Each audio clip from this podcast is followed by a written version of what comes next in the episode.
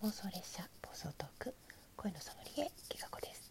今回勝手にテイスティングさせていただくのは、えー、ヒデさんグーの低音担当、まあ、最近ねその天木ニコちゃんのつながりで天木ニコちゃんの枠でよくお会いしたりそこで知り合ったのをきっかけにフォローさせてもらったりライブ聴かせてもらいに行ったりして今日はねなんかお歌も歌ってくださったりしてよくせていただくようになったので、えー、勝手にテイスティングさせていただきたいと思います。なんか、えー、声からの勝手なイメージを申し上げますとすごくアイロンがけが上手そう。洗濯が丁寧。そして自分で料理ができそう。でジャズを聴いてランニングが趣味で英語も話せてというなんかね村上春樹にの小説に出てくる男性に声をはめてくださいって言ったらヒデさんだってなる気がします。ごめんなさい声が全然出てなくて。なんかねそんな感じがしました。すごくあの喋り方が丁寧なのでそのままイコール暮らしが丁寧みたいなイメージになったんだと思うんですけどそして本当低音なんですよね。低音の魅力。結構ラジオトークの人って声は高めなのかな？あえて高めに出してるのかな？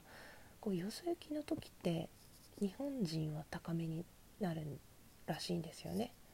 電話出る時とか女性は特に、私今すっごい低くなってますけどこれ夜だからです。結構 自分のことはいいかなすごくどこまでね低くなるのかなって感じなんですけど。そう景色で景色っていうよりなんかそういうすごく何て言うのかな。にゃんちょっと待って今考えてる。なんか語りたいのか。あ聞こえないか。えー、っと猫が鳴いてるんです。すいません。入ってなかった。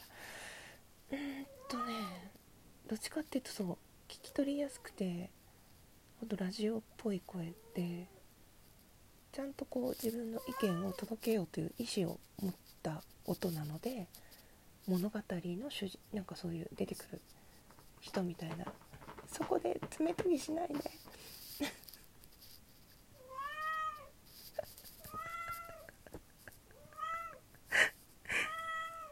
どうしたどうした。すいません。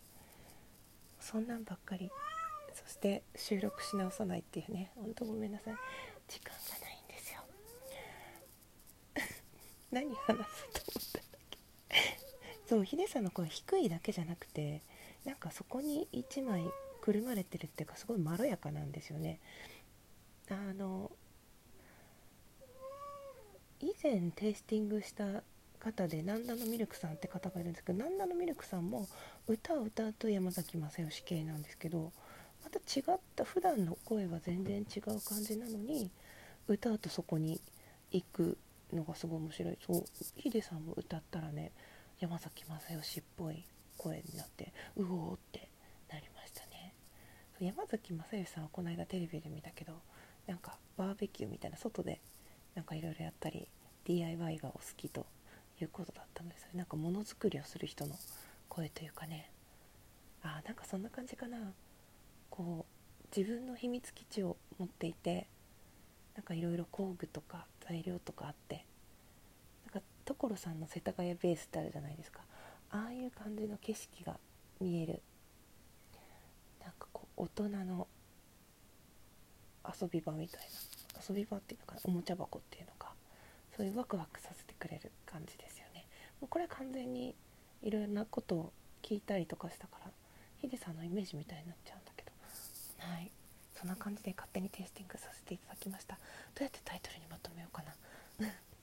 すいません。なんか雑で雑なつもりはないんだけど。ちょっとはい。ここのところ時間がタイトだけど毎日出したいっていう熱意の方を優先させた結果こうなっております。